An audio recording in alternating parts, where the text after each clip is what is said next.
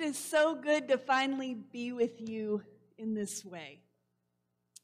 Last week, we talked about two stories of healing, and we reflected on all the different ways that Jesus works for healing in our lives, not just physically, but emotionally and relationally and spiritually. And this morning, we have another story of healing but this time, instead of Jesus being the one who's doing the healing, we're the ones who are sent to heal. It comes from Mark chapter 6, verses 7 to 13, and I'm reading from the Common English Bible. He called for the twelve and sent them out in pairs. He gave them authority over unclean spirits he instructed them to take nothing for the journey except a walking stick. No bread, no bags, no money in their belts. He told them to wear sandals, but not to put on two shirts. He said, Whatever house you enter, remain there until you leave that place. And if a place doesn't welcome you or listen to you, as you leave, shake the dust off your feet as a witness against them. So they went out and proclaimed that people should change their hearts and lives. And they cast out many demons, and they anointed people with olive oil and healed them. The word of God for the people of God. Thanks be to God. Well, I am not going to let Jesus be my trip planner. He seems awful at it. Pack your suitcase and then completely unpack it. Now you are ready to go. This seems like terrible advice. I would be prone to just skip it except this is one of our core texts of discipleship. To follow Jesus is to be people who are sent into the world with good news and the ability to heal. That's who we are. My early religious upbringing as a Baptist put a high emphasis on this. My parents were missionaries in the Philippines and Indonesia. When we came back, we saved our pennies for the annual Lottie Moon offering. Lottie Moon was a missionary who served in China for 40 years, from 1873 to 1912. We told her story every year, along with the stories of other missionaries who did amazing things. To follow Jesus, I was taught, is to be people who are sent with good news and healing. It's just that simple. Or is it? I think this text is more complicated than it seems at first. Because the core part is not actually about being sent. The core part, if we look at the middle, focuses on being welcomed, being dependent on someone else. Can you imagine taking off on a trip just trusting that whatever you need will be taken care of by someone else? When I was in Tacoma, I met a couple who had traveled all the way across the United States, hitchhiking and dumpster diving. They had the best stories. But I am never going to do that. Can you imagine? They relied on the hospitality of others, they were utterly vulnerable. It is so much easier to travel when we are in control of the details.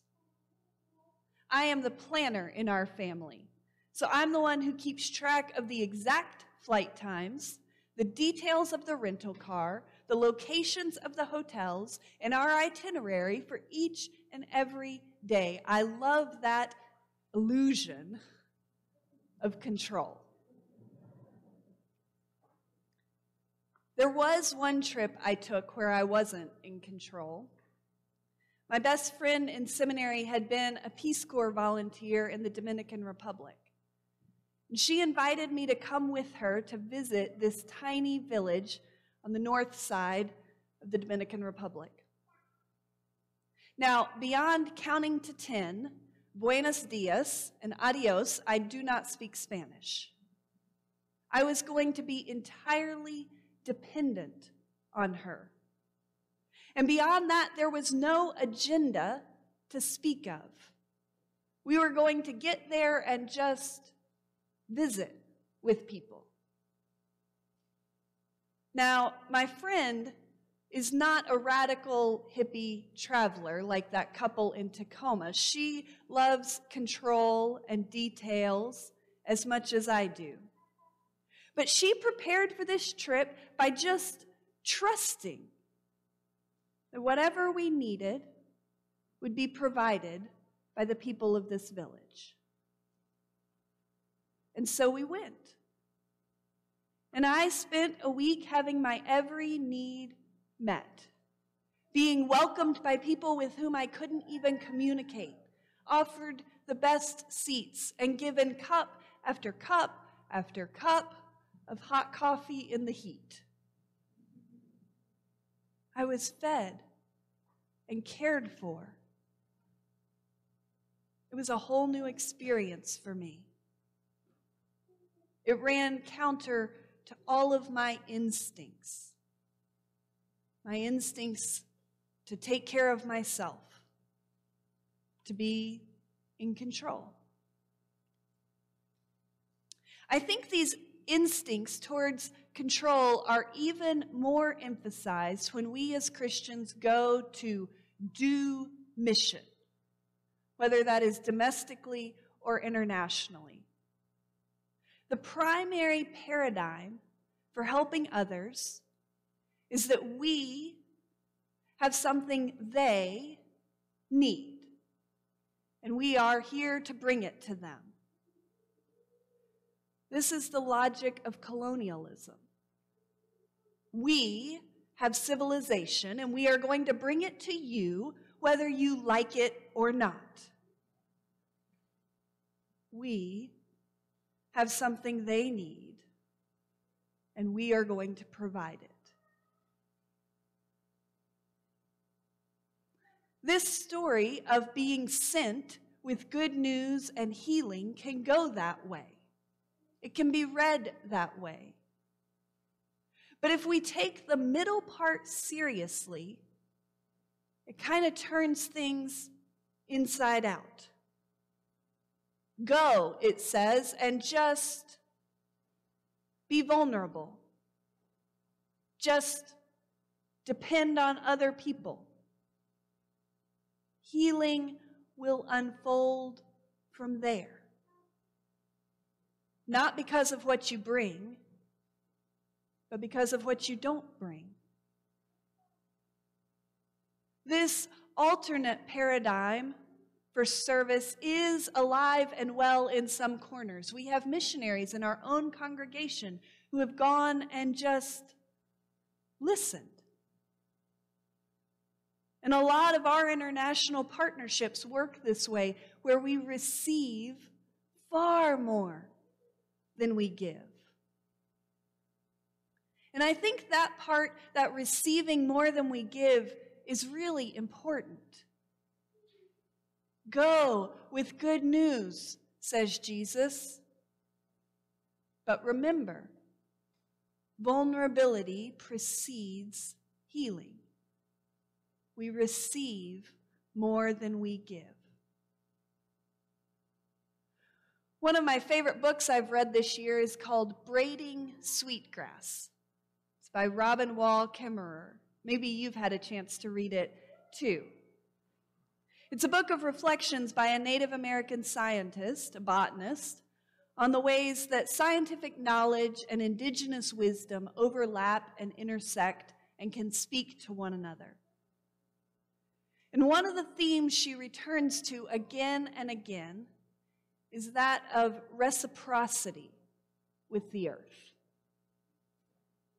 Her story of recognizing reciprocity with the earth begins with wild strawberries on a Sunday morning in the summer.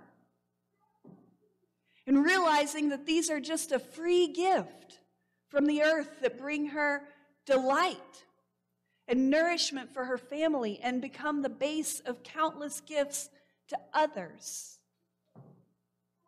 To live on this earth is to just be showered with blessings that we do nothing to earn. while the earth needs right now as many technical solutions as we can bring to it, we will not live in harmony with the earth until we receive and acknowledge and lean on those gifts that the earth gives. Go, says Jesus, with good news. But remember, dependence and vulnerability precede healing. Dependence and vulnerability precede healing. And we've been talking about that on these big macro levels mission theory and climate change and care for the earth. But this is true in our most daily, intimate interactions. Vulnerability precedes healing. In talking about this text with me, my friend Ben told me just a little story that reminded him of this dynamic. He was out for a drink with a friend of his, a new friend. They barely knew one another. And the friend said, Here, let me buy you a drink. And Ben said, Sure, I'll get the next one. Because that's just what you do, right? But his friend reacted with something close to anger. He said, No, it's not tit for tat. It's not about you getting me back. Just let me do this thing for you. Ben accepted, but it made him uneasy. Even in just this little way, he was now in debt to his friend. It made the power dynamics uncomfortable. It made him vulnerable. But in that vulnerability, a beautiful friendship was born. A friendship that came over the years to contain healing for both of them. And Ben thinks this uh, beginning was essential that vulnerability precedes healing. It comes before real relationship. So Jesus gives us this mission to go out and be people of healing and good news in the world. But we can only work towards someone else's healing if we are open to the possibility that we might be changed in the process. Tremendous healing can take place in friendships and intimate relationships. But if we're going to believe Jesus, then it only starts with vulnerability, with saying, Here's what I need. Here's where I'm broken. Here's how I'm searching. Beginning that way allows the other person to resonate, to offer their own gifts, and together, together, discover healing and liberation and wholeness. We are sent to share the good news and to heal. And it starts with vulnerability. So I wonder what's vulnerable for you? What do you need? Is there something you need to share? Is there a story you need to be heard? What do you need? Do you need help? Or rest? Or just a meal that you don't have to fix for yourself? Do you need? What are you traveling without? How is that an invitation to real relationship? Can you imagine making a need known and receiving help from someone else first? Here's what Jesus promises. When we do that, when we go out with vulnerability and need, when we get really brave and wade into relationships not from a position of power and control, but from a place of openness and vulnerability, then Christ's healing takes root and grows and blossoms and produces the fruit of healing for us all. For that, thanks be to God. Would you pray with me? Jesus, you came as nothing more powerful than an infant. Open our hands and our hearts. Teach us to lead not with strength but vulnerability. Work your healing among us. We pray this in your name. Amen.